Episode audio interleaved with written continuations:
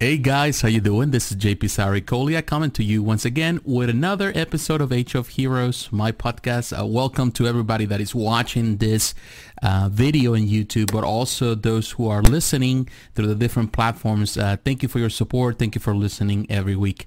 Now, in today's podcast, I, I want to talk, you know, now that we are waiting for, of course, Halloween is around the corner uh, Dia de Muertos uh, in Mexico, uh, the Day of All Saints for mostly most of the Catholic world. Um, it is definitely a time where uh, we celebrate. Technically, we celebrate the death, and uh, it is an interesting concept. Uh, and I gotta be honest with you, I, I, don't really celebrate Halloween or Dia de Muertos or Day of All Saints. Uh, I didn't grow up uh, Catholic. I didn't, um, you know, my parents were, uh, you know, very uptight Christians uh, growing up, so they didn't allow us to celebrate any of those things, uh, which kind of was a bit hard as a kid because um, as children, you know, all kids are fascinated with these things, you know, the supernatural, and you want to kind of fit in with other kids at school, and you know, even at, with your family because we have, you know, family members to celebrate it. Uh, so it was tough. Uh, so I didn't grow up around it, but have always been fascinated by it. I've always been fascinated by the horror theme that our culture really puts a lot of emphasis on. And uh, to be honest with you, when you look back at history and you look back at pretty much entertainment in general as well, the modern uh, way in the modern modern ways of entertainment, you realize that horror, the supernatural elements have always been so influential in all different aspects of entertainment, whether it's movies, whether it's radio, whether it's um, uh, television, whether it's comics, whether it's video games. Uh, in every aspect, you can see uh, the pop culture has always been influenced and affected by horror themes. So in this podcast today, I want to really explore some of that and I want to talk about it. I think it goes back to the fear of death the fear of the void, the fear of getting to a place where we life is over. So as humans, we have always tried to beat death one way or another through, uh, you know, better health, you know, after this day, people want to live longer, you know, want to be healthier, want to, you know, experience life in a, in a, in a, in a wider way. There's nothing sadder than going to a hospital. You know, you go to a hospital, it's a really sad place to be. Uh, funerals are really sad because we want to defeat death. We want to, you know, cheat death in that one way or another. So we have created stories where pr- pretty much men are super powerful. And that's the reason why storytelling is such a powerful thing with heroes are able to overcome big monsters and big odds. And one of them, of course, is to defeat dead. And that's something that really we are really fascinated uh, for. You know, and um, when you look at everything throughout the history, you know, through the mythology, through the history of mankind, through the different legends of mankind uh, and different cultures, there's always this idea of man being powerful. that, you know the higher beings, the gods, and the man. And at the end of the day, man having a you know a, a pact with gods in order to become more powerful in order to survive death and uh, stories are always being created about it. And um, it's always even you know more recent times you know even back in the 1700s and 1800s that's when literature as we know it more modern literature started just flourishing to a point that a lot of stories were created you know like a lot of things and a lot of urban legends like in this case uh, Jack the Ripper and all that stuff that happened in, the, in that era, you know, all of those things have really kind of molded, you know, uh, Dracula and all those things have molded our mindset of monsters and Frankenstein and all of that. And of course, that has been brought into the modern world. Of course, now we have all the horror elements or other characters like Mike Myers, so uh, Freddy Krueger or Chucky or all of those things. But there's it goes beyond all of that. It goes beyond all those uh, movies. Friday the 13th and all of that. It goes back, you know, it goes beyond that into everything else you know, from even cartoons for children. Like, for example, you can see right here, I have the t-shirt, uh, Scooby-Doo, and you can see Scooby-Doo's cartoons. They are very cheesy, but they have, they always have this little tiny horror element. And you talk about comic books like, you know, the, the Swamp Thing, Man-Thing, but that happens before that. It, during the time in the, during the early times of comics and the golden age of comics. Uh, there was a time of decline after World War II. And in order to survive, comic book uh, companies decided to go into different routes. They started going into the romance comics, but one of the ones that became very popular, and it was uh, Jack Kirby and uh, Simon were very influential on that was horror comics. And horror comics became very popular. They continued strong throughout that time, throughout the 60s, 70s, uh, through 50s, 60s, 70s. And then, then, of course, they declined for a little bit. But now there's a resurgence of horror comics. Uh, uh, sometimes I hear people saying, oh, comics are dead. You hear all the time, oh, comics are dead. They're, they're trash. They're horrible. But most of the time people are talking about it uh, are referring to uh, superhero comics. They're not referring to other comics. I think horror comics are more popular now than ever. You see lines like The Walking Dead that lasted for so long, you know, created a TV show that was very, very popular. But you see like Spawn. Last week I talked in this podcast about the influence of Spawn in comics and in pop culture. Spawn is still popular, still strong with the horror elements. You see Mike Mignola's Hellboy. Have talked about it in the past in this podcast. You know, that's still very strong, but you see others like Vertigo that is, is going down. Vertigo is going to be kind of be taken over by DC, but they still have a lot of uh, stories that, you know, in this case, they have the horror element. Uh, but you, you go to IDW, the Ghostbusters uh, are still popular. They always have this supernatural, more cheesy, but still supernatural elements in their comics. IDW is always well known for that. They have lines of a lot of horror comics and, uh, and so on and so on. So there's still that strong influence. And we love movies that have, you know, that horror element. You know, everybody's waiting for that Spawn movie. Uh, everybody loves that horror element. There's always those movies every year. Every month there's a horror film and people are fascinated by it. And it is amazing to see that. You know, there's a lot of great films that have the horror element. And I'm not going to tell you just because I didn't grow up really celebrating Halloween that I don't watch certain horror things. I still watch it. I'm not uh, fascinated by horror films as much as other people, but I do like the classic horror films, you know, black and white. I, I love more the thrill, the thrillers that have this kind of like supernatural elements. And uh, even in video games, you know, like popular, you know, elements or modes like zombie modes in, in Call of Duty, it's so popular. You know, people love them. They love the zombie modes in a lot of games. They are implemented in so many different ones. There's so many other games. Resident Evil, all those games are, very popular. Games like there are classic by today's standards, like Castlevania.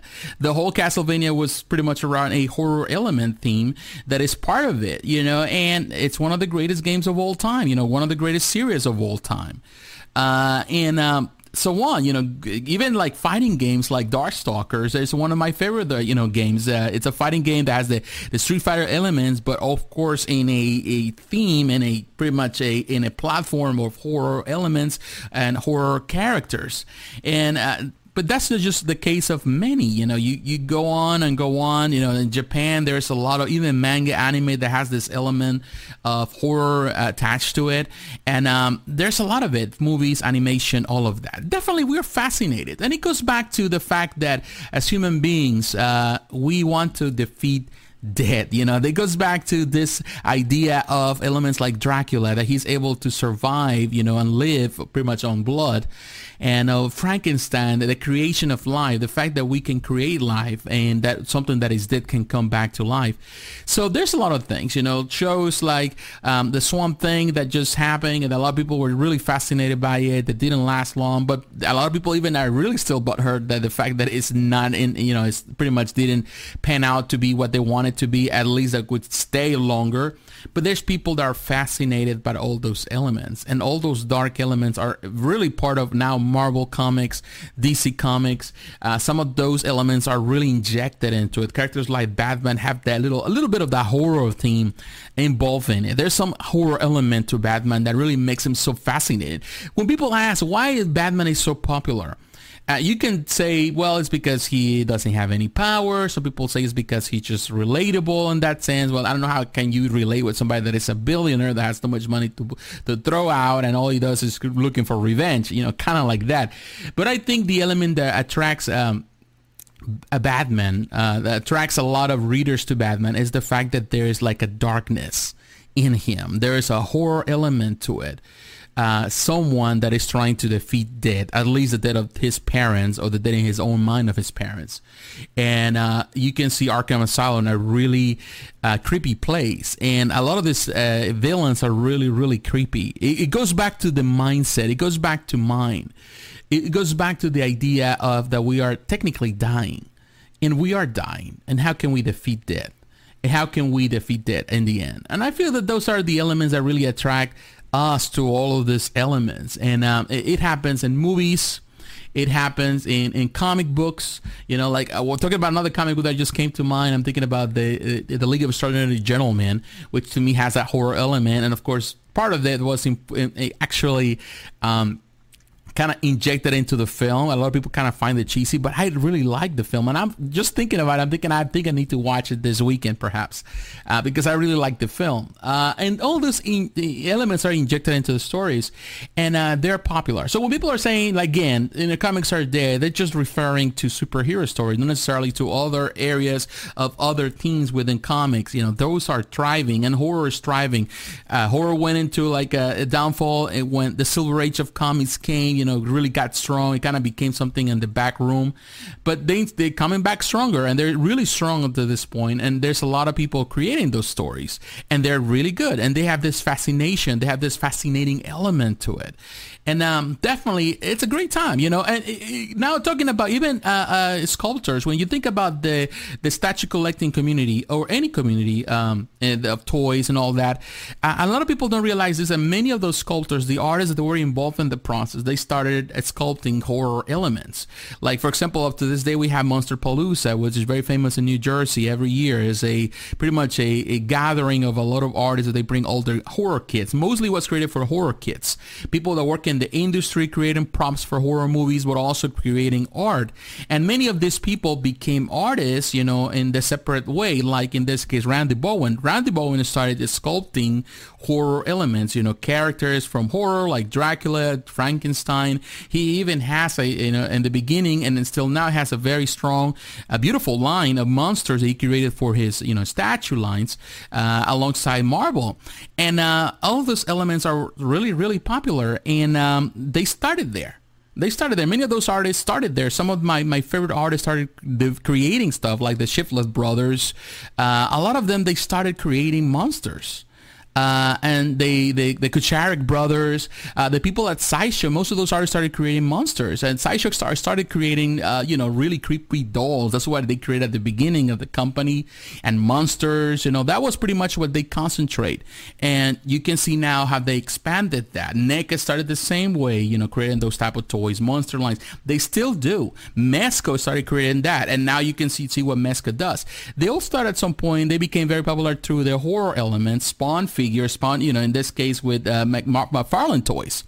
So you can see how much has influenced the the mindset. And when you look at some of those characters that we love the most in comics or in movies, all that, they do have a horror element attached to it, a supernatural element, and there's some darkness, and that goes back to the horror elements and the way we perceive the world, and also that we can see the world. You know, it, a lot of the, the movies that I enjoy with my wife, she loves a lot of English uh, dramas. She loves all that, um, you know, the mysteries, all of that have a little bit of horror element to it. And uh, it is amazing to see how, how influenced we are by it. So what I can tell you on this and the takeaway from this is even though you might not like horror, like I wouldn't say that is my first choice of anything, I can really say that it has influenced uh, the entertainment world and the world that I live in. Um, I remember, and I can tell you this before I let you go, uh, when I was a kid, I used to enjoy, you know, I, many of you know I grew up in Mexico. I was born in Mexico, and uh, one of my favorite things to watch was uh, the the luchadores uh, movies. You know, back in the '70s, there were a lot of that. The, the, the late 60s 70s classic movies uh, you know from the classic mexican cinema that is long gone although there is a resurgence now of mexican cinema. But those uh, they were uh, the luchadores they have this they have to fight they were the heroes of mexican culture. So they had to fight mummies uh, dracula and the werewolves and all that kind of stuff. These movies are so can be cheesy at today's standards. But those were my favorite movies they have the horror element, but it's always like eh, El Santo, Blue Demon, or are actually the, the, the most famous luchadores in Mexican history. they were fighting them and they were winning, you know. But of course, there's always this horror element attached to it. We are fascinated by it. We are fascinated by these things. And whether we accept it or not, it has affected the way we see the world and the way we entertain ourselves you know, through the video games, through the movies, through the television, through the novels, through the comics, through everything we read, we, you know, through storytelling. It is a big part of it. And every time, you know, that element is injected into any any aspect of entertainment, people pay attention. So that's an amazing thing. Uh, but what do you think? Let me let me let me ask you this. What do you think? Do, are you a fan of horror? What is your favorite character in horror? What are, what is your favorite franchise in horror? Whether it's in movies, whether it's in video games, whether it's I don't know in comics. Let me know in the comments below. If you're watching this on YouTube, if you're listening to the podcast or the different platforms, you can come to my Facebook page. The link is down below, and you can share your point of view. Uh, also, you can do it through Twitter, of course. Again, all the links are down below. My friends, God bless, take care, and have a great week. Bye-bye.